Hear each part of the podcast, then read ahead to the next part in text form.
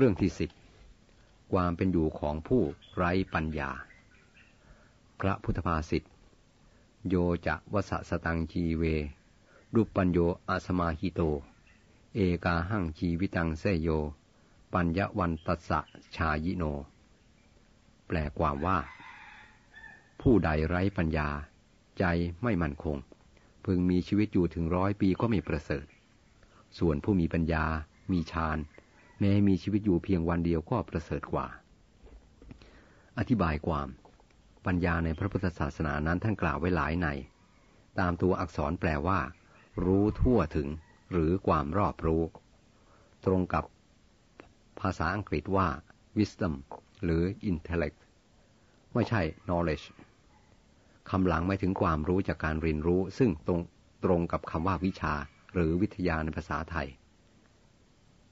ปัญญาที่มีความหมายเหมือนวิชาหรือวิทยาก็มี เช่น โยคปัญญาอันเกิดจากการประกอบ กระทำเช่น การศึกษาเล่าเรียน การฝึกฝนอบรมคำว่าปัญญาชน ซึ่งใช้ภาษาอังกฤษว่า intellectual นั้นหมายถึงบุคคลผู้มีการศึกษาดี มีความคิดดี มีความรับผิดชอบในตนและสังคม มีเหตุผลในการกระทำต่างๆ คือไม่ทำอะไรตามอารมณ์อันขัดกับเหตุผล ผู้ไร้ปัญญาที่ตรัสในพระคาถานี้น่าจะหมายถึงบุคคลผู้ซึ่งมีลักษณะตรงกันข้ามกับปัญญาชนที่กล่าวแล้ว กล่าวคือเป็นผู้มีความคิดต่ำ ไม่มีเหตุผลในการทำการพูด ไม่มีความรับผิดชอบต่อการกระทำของตน ไม่มีความสำนึกรับผิดชอบต่อสังคมทำอะไรตามอารมณ์ หรือความรู้สึกที่เกิดขึ้น คล้ายสัตว์ดิรฉานขาดการควบคุมตนเอง บุคคลผู้ไร้ปัญญาเช่นนี้ แม้มีชีวิตอยู่ยาวนานก็ไม่มีประโยชน์ ไม่ประเสริฐ สู้ผู้มีปัญญามีชีวิตอยู่วันเดียวไม่ได้ การกระทำของผู้มีปัญญาแม้เพียงครู่เดียวก็ให้เกิดผลดีอันยั่งยืนแก่คนมาก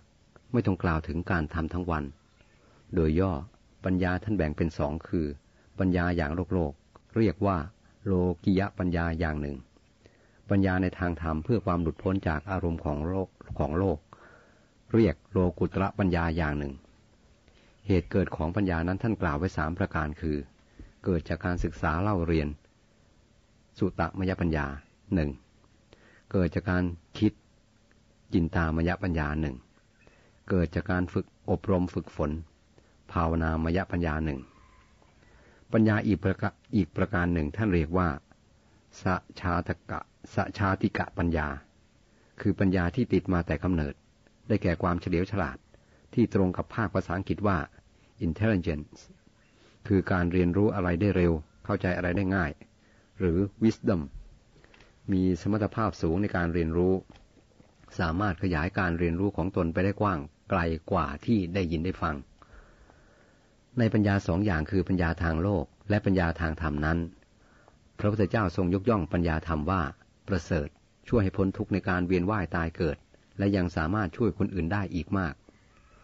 ข้อความอื่นๆ ที่จะพึงอธิบายได้กล่าวไว้แล้วในเรื่องที่เก้าเรื่องนี้ พระศาสดาทรงแสดงเมื่อประทับอยู่ที่เชตวนาราม ทรงปรารบพระขานุโกนทัญญเถระ มีเรื่องย่อดังนี้ พระเถระเรียนกรรมฐานในสำนักพระศาสดาแล้ว เข้าไปทำความเพียรในป่า จนได้บรรลุอรหัตผลแล้วกลับมาด้วย ต้องการทูลให้พระศาสดาทรงทราบ ท่านเหน็ดเหนื่อยมากในการเดินทางจึงแวะลงพักแห่งหนึ่ง นั่งเขาชานอยู่ ครั้งนั้นพวกโจรหลายคนปล้นบ้านแห่งหนึ่ง ได้ทรัพย์แล้วห่อสิ่งของต่างๆ ตามกำลังของตนนำไป เมื่อเหน็ดเหนื่อยต้องการพักก็เข้าไปพักนั่งก็เข้าไปนั่งพักที่พระเถระนั่งเขาชานอยู่ เห็นพระเถระแล้วแต่เข้าใจว่าเป็นต่อไม้ จึงวางห่อสิ่งของลงบนศีรษะของท่าน โจรคนอื่นๆ ก็วางสิ่งของลงพิงพระเถระเหมือนกัน โจรมากคนของจึงท่วมตัวพระเถระ โจรเหล่านั้นนอนหลับไป รุ่งขึ้นเวลารุ่งอรุณกวาห่อของ ของตนได้เห็นพระเถระแล้วทำท่าจะวิ่งหนี